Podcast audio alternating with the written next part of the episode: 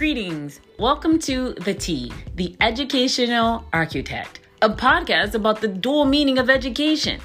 I'm Mursalata Muhammad, the producer and host, and I love education. I love everything about it. I love the multiple syllables. I love the fact that a dyslexic can almost spell it by sounding it out, even though the shun will throw you. But like all humans, we will overcome barriers when given the opportunity. So, that opportunity is what we're going to talk about on this podcast. We're going to talk about education by any means necessary because we need both the definitions of education. We need educare, which means to train or mold, and educere, which means to lead or draw out. So I hope you're going to join me on this 2021 endeavor. And if I had a mic right now, I'd drop it.